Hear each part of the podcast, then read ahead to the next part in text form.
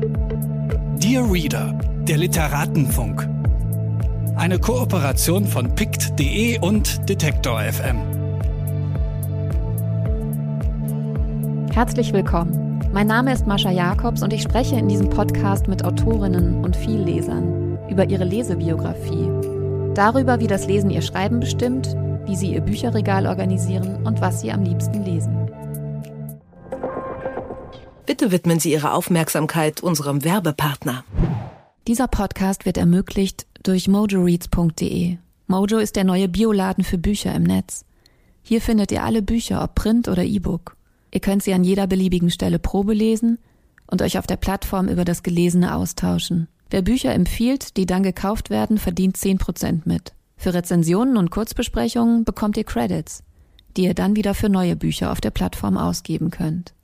Mojo nervt euch nicht mit Werbung und es gibt keine gekauften Reichweiten. Richtet euch jetzt eure eigene Leseecke bei mojoreads.de ein. Meine erste lang ersehnte Gesprächspartnerin ist Annika Reich. Sie lebt in Berlin und schreibt Romane und Essays. Schon mit zehn Jahren war ihr klar, dass sie ihr Buch schreiben will. Über die erste Seite, den Titel und das Zusammentackern kam sie zwar nicht hinaus, aber ihr war klar, sie wird Schriftstellerin und das wurde sie dann auch. Nach einem Ethnologie- und Philosophiestudium veröffentlichte sie Romane bei Surkamp und Hansa. Zuletzt neben sehr guten lakonischen Kinderbüchern Die Nächte auf ihrer Seite, ein Roman, in dem sie Beobachtungen über Paare mit dem arabischen Frühling kurzschließt. Eine ihrer Protagonistinnen gerät in die ägyptische Revolution. Ähnlich ungeplant wurde auch Annika Reich nach der Beendigung ihres Romans zur Aktivistin.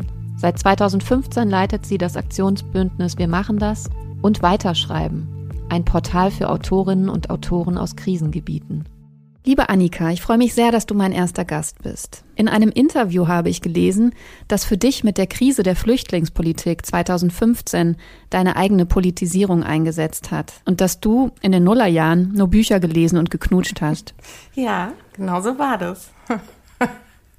Partys, Jungs und Bücher. Das war meine ähm, Teenagerzeit. Wann ging das los? Mit den Jungs? Nee.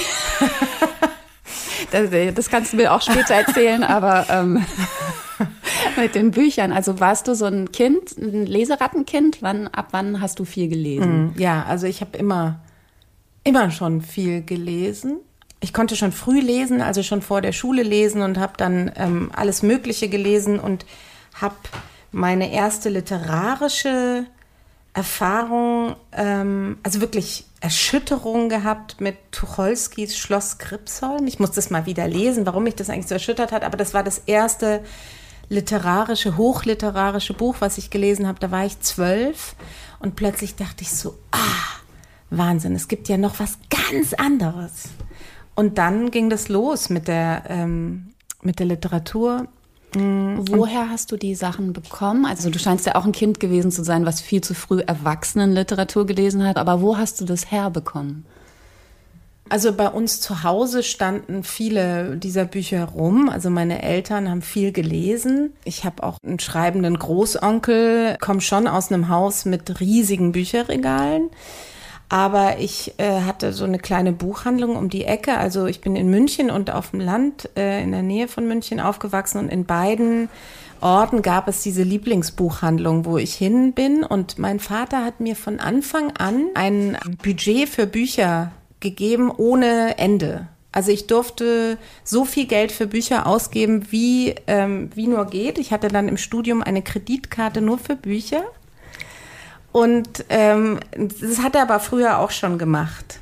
Das ist ja ähm, mit mir, dass ich sozusagen, wenn ich nach Hause kam und Bücher gekauft hatte, war das immer war das immer was Tolles. Das heißt, du bist wirklich dann so durch Zufall bist du auf Tucholsky gestoßen mhm, und genau. von da ausgehend genau. hast du dich erstmal so durch die Weltliteratur gelesen? Ja, ich habe dann äh, weitergemacht mit Hermann Hesse, den mochte ich aber nicht und dann Stefan Zweig war dann ganz wichtig, aber wirklich Marie Antoinette, Maria Stuart, die ganzen wenn ich das jetzt lese, denke ich so, Wahnsinn, da war ich 13. Aber das hat mich total begeistert. Und ich glaube wirklich, diese Art von künstlerischer, komplexer Sprache zu entdecken, war wirklich für mich eine ganz ähm, lebensverändernde ähm, Erfahrung.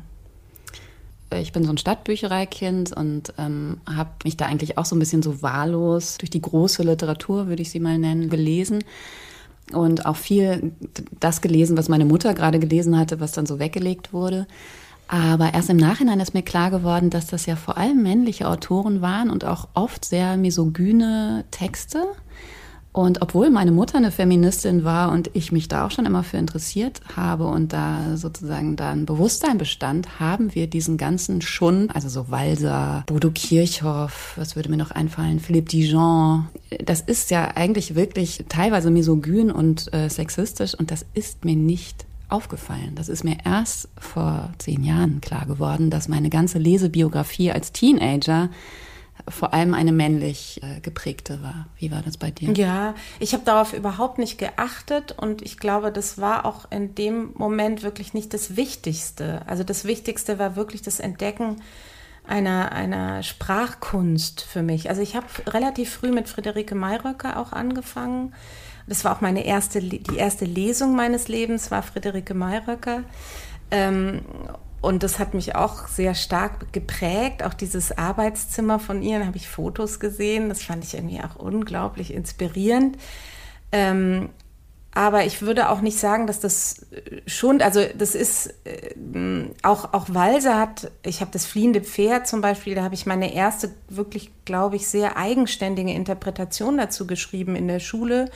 Und da hat die Lehrerin plötzlich was in mir gesehen, was bis dahin noch nicht entdeckt war. Und deswegen ist Walser für mich auch, also ich weiß natürlich genau, was du meinst, aber das finde ich, war jetzt für mich nicht relevant. Das ist was anderes nochmal. Also der feministische Blick ist nochmal was anderes und ist für, für so eine Leseinitiation für mich völlig irrelevant gewesen. Hast du damals, weil du ja schon sehr früh wusstest, dass du schreiben willst, in Bezug auf das Schreiben gelesen, also dich für Storytelling oder die Komposition von Büchern interessiert? Naja, mit 10 natürlich nicht und auch mit 16 und 18 noch nicht. Ich habe das eher so ähm, liebhaberisch gelesen oder bewundernd gelesen, ja, oder rauschartig gelesen. Also ich habe gar nicht ähm, darüber nachgedacht, ähm, mir da was abzuschauen. Ich konnte das noch nicht dekodieren. Ich habe das erstmal wirklich eher so Plankton-nahrungsmäßig aufgenommen und ähm, habe gemerkt, dass da was in mir wächst, also dass das erste eigene Buch in mir wächst aus diesem unglaublichen Lesevolumen. Ähm, und das ist eigentlich heute immer noch so, dass ich ähm, die Bücher, die ich lese, wirklich ähm, nicht so bestimmten Funktionen oder auch nicht, ich kann die nicht so funktional für mich begreifen. Ähm, ich würde die eher so im Sprachspiel der Liebe, glaube ich, ähm, beschreiben, weil ähm, mein Mann hat ja, also mein, mein Mann tröstet mich auch und der, der ist auch eine Inspiration für mich oder ein Reibungspunkt und so, aber das sind ja nicht seine Funktionen. Und genauso ist es bei der Literatur für mich auch so. Natürlich gibt es Bücher, die mein Wissen vertiefen, Bücher, in denen ich lernen kann, wie, sie, wie, wie man auch Romane schreiben kann oder ähm, aber das sind nicht die Funktionen, das ist viel zu kurz gegriffen. Wir kennen uns ja auch, äh, das merkt man, glaube ich, auch. Ich kann einen kleinen Exkurs äh, dazu machen, woher wir uns kennen. Und zwar kennen wir uns über das Radio und deswegen ist es auch wunderschön, dass du jetzt mein erster Gast für diesen Podcast bist. Und deswegen habe ich auch auf dich gewartet, äh, um mit dir als ersten Gast zu starten. Das hat einerseits eben diese Gründe, dass wir uns über die gemeinsame Arbeit für den Zündfunk ähm, kennen. Andererseits hat es damit zu tun, dass du sowas wie die Mutter des Literatenfunk bist. Du hast dir das Format ausgedacht, du hast die Experten, die dort Bücher empfehlen, ähm, auf pick.de ausgesucht. Weil die besten Buchtipps habe ich immer von meinen Kolleginnen bekommen. Und es waren so andere Zugänge. Die Menschen, die schreiben, lesen anders. Und die können auch anders über Bücher sprechen. Und das ist eben nicht in diesem Krit unter dieser kritisch-analytischen ähm, Matrix, sondern äh, wirklich auf eine, ich, ich weiß gar nicht, auf eine schwärmerische oder auf eine leidenschaftlichere Art und Weise vielleicht. Ähm, und deswegen habe ich mir immer gewünscht, dass es so ein Format gibt, wo Menschen, die schreiben, ähm, erzählen, warum sie was gerade lesen. Und auch, man liest ja so ähm, querbeet und natürlich auch nicht nur die Neuerscheinungen, sondern alles Mögliche. Und ähm, die in, in den Feuilletons kommen ja meistens nur die Neuerscheinungen vor und da gibt es ja eine unglaubliche Lücke an an Büchern, die äh, nicht mehr besprochen werden. Und das ähm, dachte ich, da kann man gleich zwei Fliegen mit einer Klappe schlagen. Und das führt mich auch zu meiner Frage zurück, ob du, wenn du sozusagen heute eine Idee für einen Roman hast, ob du dann regelrecht dir so einen Handapparat zusammenstellst an Büchern, die dir dazu einfallen oder die dir zufliegen in der Zeit. Also während du schreibst, ist Lesen, Helene Sixou hat mal so schön gesagt, dass für sie ähm, Lesen und Schreiben eigentlich das gleich, die gleiche Tätigkeit ist. Mhm. Also ich lese wahnsinnig viel, während ich schreibe und ich habe diesen Handapparat ähm, und ich ähm, brauche das auch. Also es, es gibt ja andere, die, die sich gerade so fernhalten von, von äh, anderen Büchern, während sie schreiben. Und bei mir ist es überhaupt nicht so. Ich lese die ganze Zeit, während ich schreibe und es ist auch ganz essentiell für das Schreiben. Und ich könnte dir auch in jedem meiner Romane ähm, noch zeigen, in welchem Kapitel ich gerade was gelesen habe. Und ich glaube, man könnte das teilweise auch noch nachvollziehen. Ja, und dann gibt es natürlich auch noch diese Recherchebücher. Also mein letzter Roman hat ja ähm, zum Teil in Kairo gespielt, die Nächte auf ihrer Seite. Und da habe ich auch viel ägyptische, also viel ist natürlich äh, auch äh, falsch, weil so viele ägyptische Autoren sind gar nicht übersetzt. Aber alles gelesen, was eben zu finden war. Aber es ist nicht nur die Recherche, es ist eben auch ähm, um so ein Orchester an, an Stimmen und Tonarten während des Schreibens gleichzeitig zu hören. Ich, ich muss hören, wie meine Stimme in diesem Orchester klingt. Sonst, ähm, sonst traue ich der nicht oder sonst langweilt mich das, glaube ich, auch. Ich verrate jetzt keine Geheimnisse, weil man kann es auf YouTube bei dem schönen Format Herbert liest, können das alle anschauen. Äh, da hast du einen Freund in deine Wohnung gelassen. Man sieht dort dein Bücherregal. Deswegen weiß ich auch, dass es diesen Handapparat gibt. Wie organisierst du dein Bücherregal? Also das ist nach Resonanzen organisiert. Für mich ist es völlig klar, aber es wird sich wahrscheinlich, ich könnte es wahrscheinlich erklären, welches Buch neben welchem steht und warum. Also manchmal äh, rupfe ich auch eins raus und habe vergessen, wo es steht und liege es auch woanders wieder hin oder die neuen kommen immer so quer oben drauf gelegt oder so. Aber die Abteilungen, die ich ähm, zusammengestellt habe, die haben sich was zu sagen. Und das hat überhaupt nichts mit irgendeiner zeitlichen äh, zeitlichen Zusammenhang oder es stehen auch nicht alle Autoren, also es steht auch nicht das Werk eines Autors zusammen, sondern das sind eher so Bücher, wo ich merke, die gehören halt zusammen.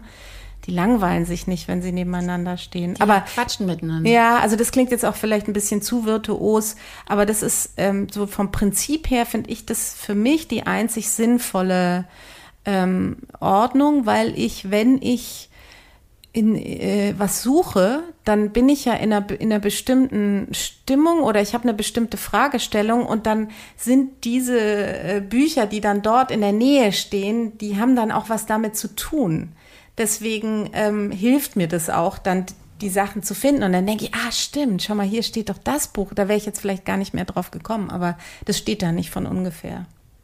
Kannst du mein Bücherregal, in dem wir hier sitzen, konntest du das mit dem schnellen Blick darauf äh, dekodieren, was das Ja, du bist eine der Frauen, die ihre Bücherregal nach Farben sortiert.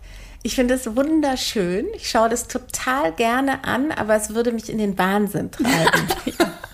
Wir wissen ja auch, dass reiche Leute sich Bücherregale kaufen lassen, zusammenstellen lassen, um ihr kulturelles Kapital auszustellen. Und das wird dann auch noch nach Farben sortiert. Das ist natürlich schrecklich prätentiös. Aber ich, mein Gedächtnis funktioniert halt visuell. Und ich habe irgendwann gemerkt, dass ich genau weiß, wie das Buch aussieht, mhm. was mir mal was bedeutet ja, genau. hat. Und dann weiß ich natürlich, äh, finde ich es schnell. Ja, aber ich finde es auch interessant, weil in meinem Fall ergeben sich ja dann zufällige äh, Nähen der, der jeweiligen Bücher. Und ich glaube auch, dass das, da sind natürlich Zufälle, aber das hat auch, ähm, das bringt mir auch oft mhm. ganz viel, weil ich sehe so, ach, dieses Buch aus dem 18. Jahrhundert steht jetzt neben mhm. irgendeinem pop-theoretischen Buch oder so. Mhm. Warum, ja? Mhm. Und dann interessiert es mich doch und dann nehme ich beide raus. Ich habe ich hab ja lange an der Kunstakademie in Düsseldorf unterrichtet äh, mit Katharina Grosse zusammen.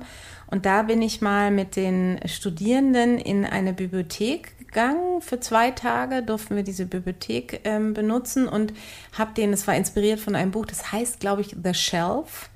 Ähm, und die hat sich durch die irgendeine der großen New Yorker Bibliotheken durchgelesen und zwar nur den Buchstaben äh, E, E, E, G, H bis so. Ja, und das habe ich mit den Studierenden gemacht, dass ich gesagt habe, nehmt euch einen Meter und schaut euch diese Bücher an und guckt, was passiert, ähm, wenn ihr diese Zusammenstellung auch seht. Passieren ganz tolle Sachen. Ja. Damit könnte ich auch mein Leben verbringen, ja. aber wir haben anderes zu tun. Ja. Aber die Bücher sind bei mir zu Hause nicht nur im Bücherregal, die liegen überall. Also die liegen vor allen Dingen auch neben meinem Bett. Ähm, das ist ja auch so ein Klassiker. Und wenn ich dürfte, ähm, ich habe zum Beispiel keinen ähm, Ordnungswunsch äh, zu Hause, also äh, aber ich wohne eben nicht alleine, insofern äh, äh, sieht es relativ ordentlich aus, aber ähm, neben dem Bett liegen die Bücher, die ich gerade lese. Und das sind immer so drei oder vier gleichzeitig. Und dann Bücher, die ich gerne lesen würde, ähm, wenn mein Leben gerade ein anderes wäre. Also das ist so ein bisschen wie die sehr hohen Schuhe im Schrank, über die ich mich auch total freue, dass die da sind und ich schaue die so an und ich habe viele davon, die ich also wirklich nicht anziehe oder fast nie. Aber ich gucke da immer so drauf und denke, ja, ich könnte ein Leben haben, wo diese Schuhe ähm, zu, zu meinem, also zu mir passen würden. Und so ähnlich ist es mit den Büchern, die ich auch neben meinem Bett brauche.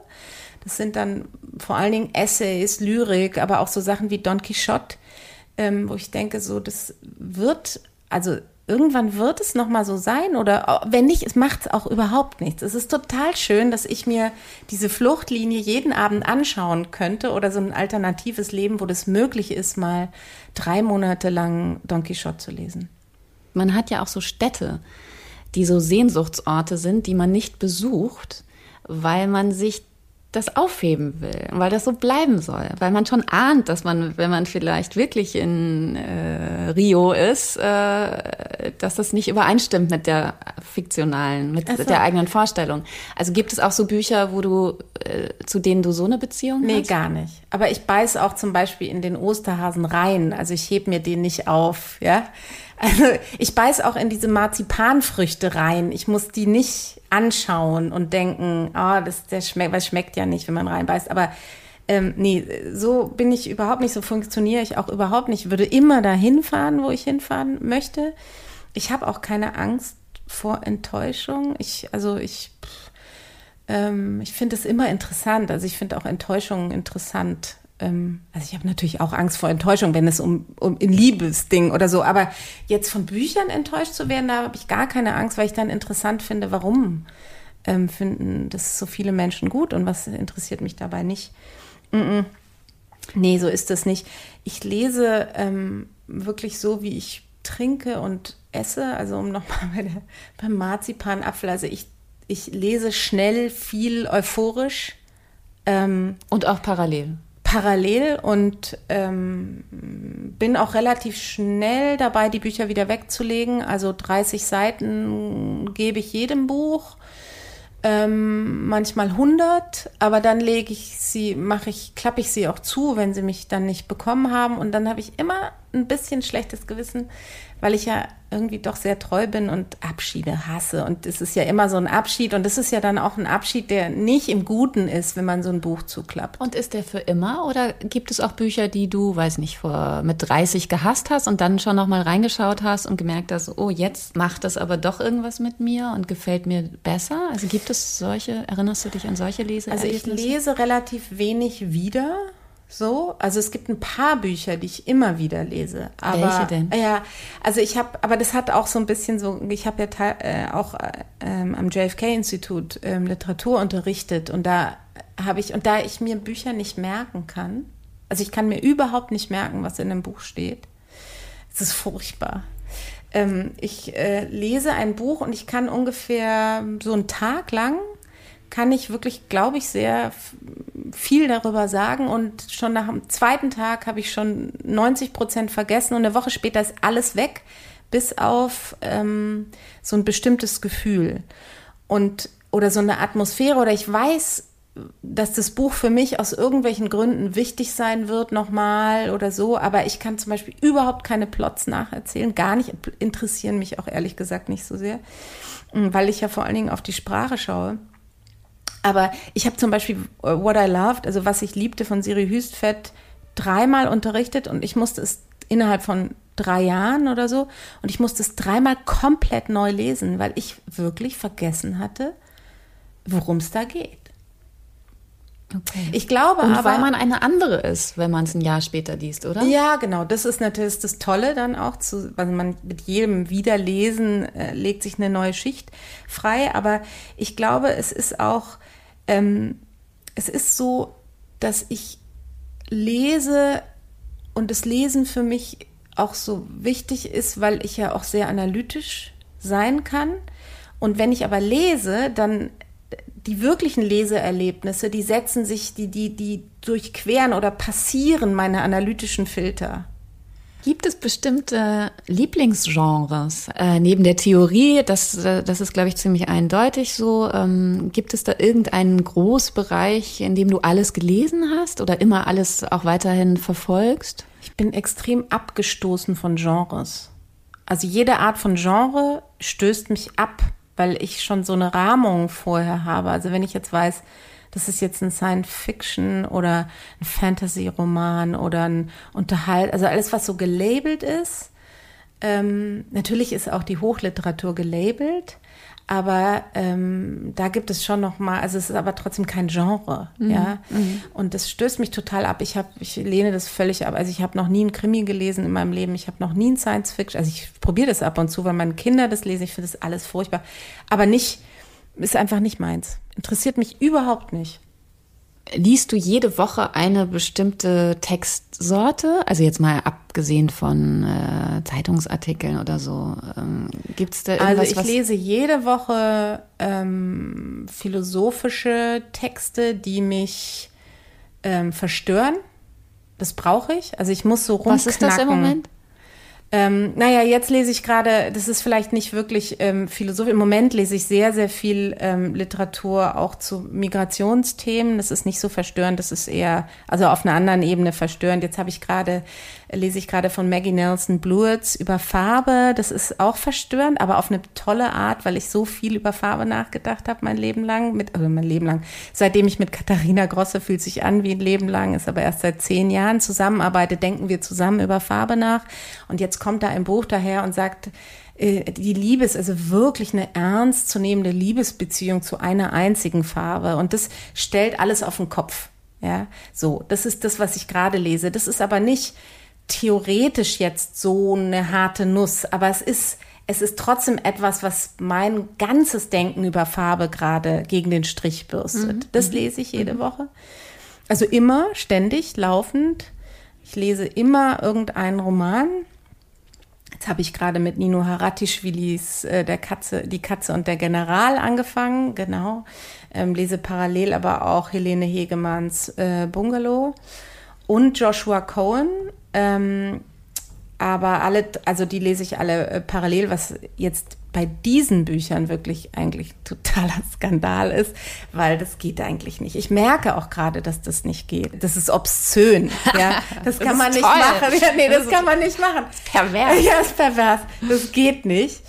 Ähm, aber sonst lese ich immer mehrere Bücher gleichzeitig und dann lese ich äh, genau und dann lese ich auch Zeitschriften. Ich lese ähm, Klatschzeitschriften. Ich lese die Gala. Ich lese ähm, die Vogue. Ich lese die ich lese Architekturzeitschriften. Ich lese Chrismon dieses christliche Magazin aus der Süddeutschen. Ich lese äh, ich lese Kochbücher wahnsinnig gerne. Auch wöchentlich würde ich sagen. Ja also ich lese ich habe da überhaupt keine Berührungs äh, Ängste. Ich lese. Und äh, Gala und Bunte? Und Gala und Bunte, das? ja.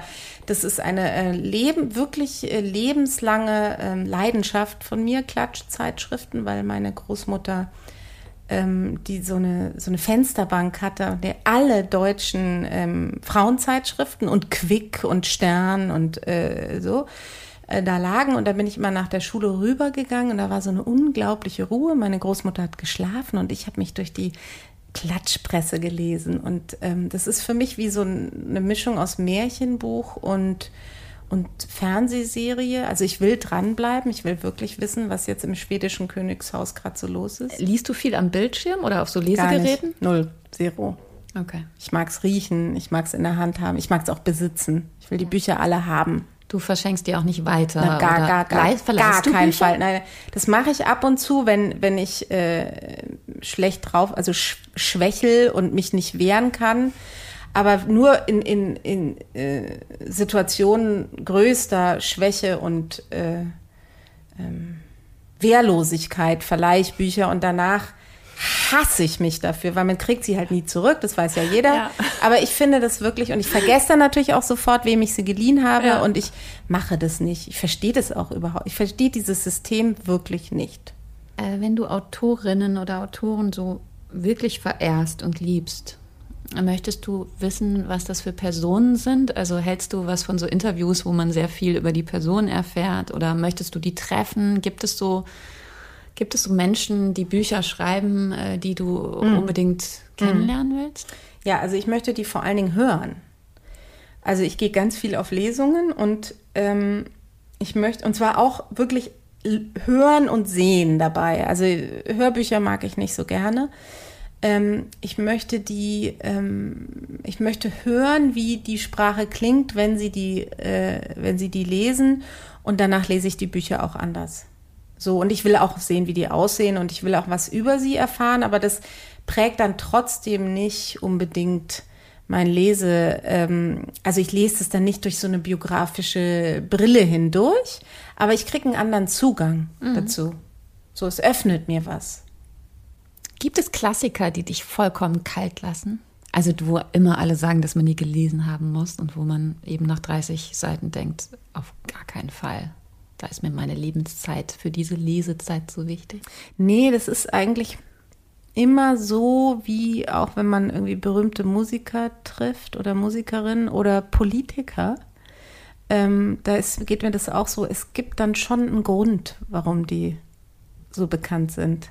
Und den sehe ich dann immer, auch wenn das nicht meiner ist. Ja, also auch wenn ich ähm, die vielleicht gar nicht äh, schätze oder so. Aber ich sehe schon, was, was, es, was die Qualität da ist. Also ich glaube nicht daran, dass es Klassiker der Weltliteratur gibt, die, äh, die das nicht wert sind, sondern es ist nur dann einfach nicht mein Geschmack und davon gibt es natürlich viel. Ja. Ja, aber ähm, die guten Sachen, also die, die, die Sachen, die zu Klassiker werden, werden nicht nur äh, dazu, weil irgendwelche Seilschaften dafür gesorgt haben. Ich glaube, es werden einige nicht zu Klassikern, weil sie nicht in diesen Netzen sind. So rum schon. Ja.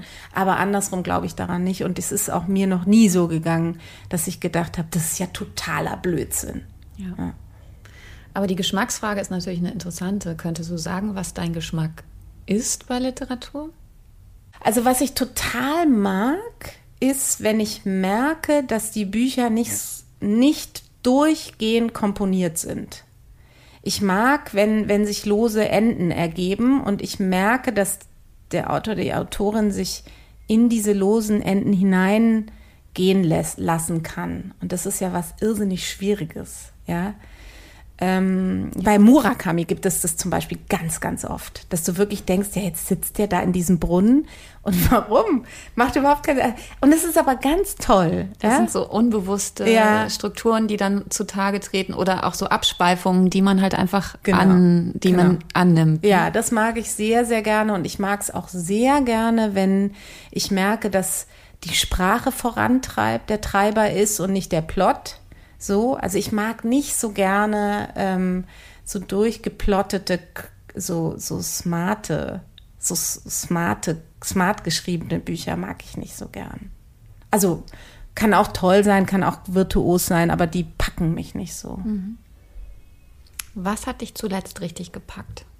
Ich habe äh, gerade am Montag eine, eine Podio, äh, also einen Weiterschreibenabend moderiert mit Svenja Leiber, die zusammen mit äh, einer syrischen Dichterin Nur Kansch ähm, auf dem Podium saß. Und ich habe in, äh, in den letzten Ferien ihr Buch Staub gelesen und das hat mich so begeistert, dass ich das, und das, pass, das passiert mir wirklich nicht so oft, weil ich inzwischen auch schon zu müde werde oft, aber dass ich nachts, ich bin mit der Decke in die Badewanne umgezogen, ich habe das in einem Hotel gelesen, mein Mann hat irgendwann gesagt, ich mache jetzt mal echt das Licht aus, es ist jetzt schon zwei oder so, dann habe ich meine Decke genommen, habe die in die Badewanne gelegt und habe mich in der Badewanne bis morgens dieses Buch durchgelesen und es hat mich komplett ähm, ähm, begeistert.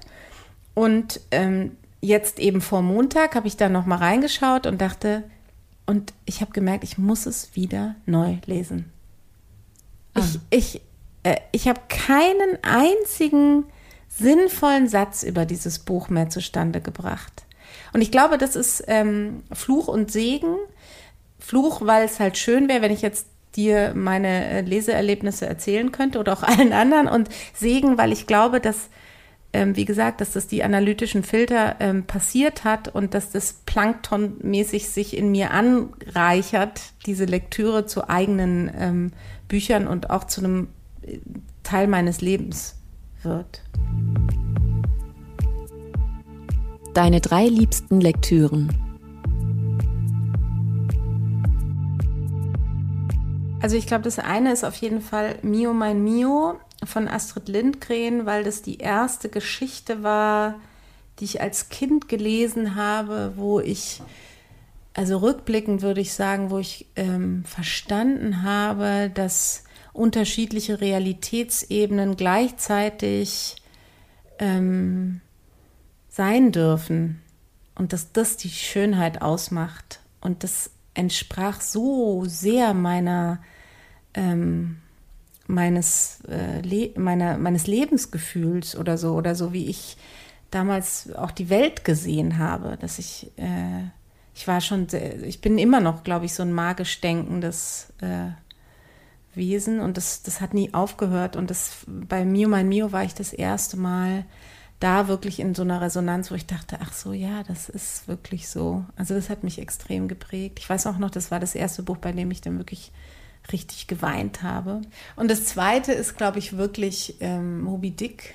Moby Dick ist auch so ein Buch, was in so viele Richtungen gleichzeitig drängt und auf so vielen Ebenen gleichzeitig wirkt, die man nicht wieder einfangen kann. Also es ist ja ein paradoxales Buch oder ein, oder ein äh, ähm, ja, ein Buch, was, was sich niemals einfängen lässt, ist ja auch, äh, das ist, äh, da ist ja auch so viel dann über, über ähm, Walfang und über, über ähm, Spezialwissen. ganz viel Spezialwissen. So ein bisschen eine Freundin von mir hat mal gesagt, das hat eigentlich so das Internet vorweggenommen. Obskure weil man überall, genau, auch. weil man überall so reinklicken kann, also man kann überall nochmal so reingehen und es gibt diese unterschiedlichen Felder. Das hat mich wirklich extremst ähm, beeindruckt. Und du hattest aber noch ein drittes Buch neben, also Moby Dick, Mio mein Mio. Du hattest noch was Drittes gerade gesagt, oder? Nee. Oder hatte ich du mir nur die Gala? Du wolltest mir über die Gala.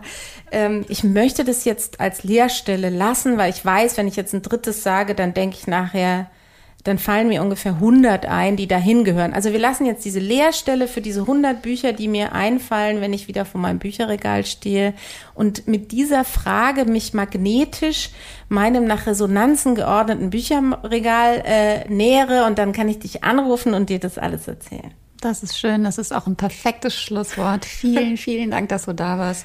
Ja, danke dir, Mascha. Mein nächster Gast wird Takis Würger sein, der Anfang Januar seinen zweiten Roman veröffentlicht. Mit ihm habe ich darüber gesprochen, warum er Kitsch und Unterhaltung liebt und sich eher als Handwerker denn als Künstler sieht.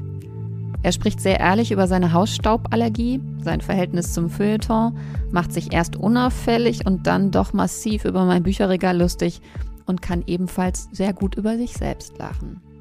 Die Reader der Literatenfunk erscheint jetzt jeden dritten Freitag im Monat. Auch bei dieser, iTunes, Spotify und Apple Podcast. Dort könnt ihr ihn abonnieren und Sterne vergeben. Wir freuen uns über eure Kommentare und Anmerkungen via Instagram. Wer hätte das gedacht? Auch dort findet ihr uns unter Dear Reader Literatenfunk. Produziert hat diese Folge Mia von Matt. Vielen Dank dafür. Am Mikrofon verabschiedet sich Mascha Jakobs. Dear Reader, der Literatenfunk. Eine Kooperation von pict.de und Detektor FM.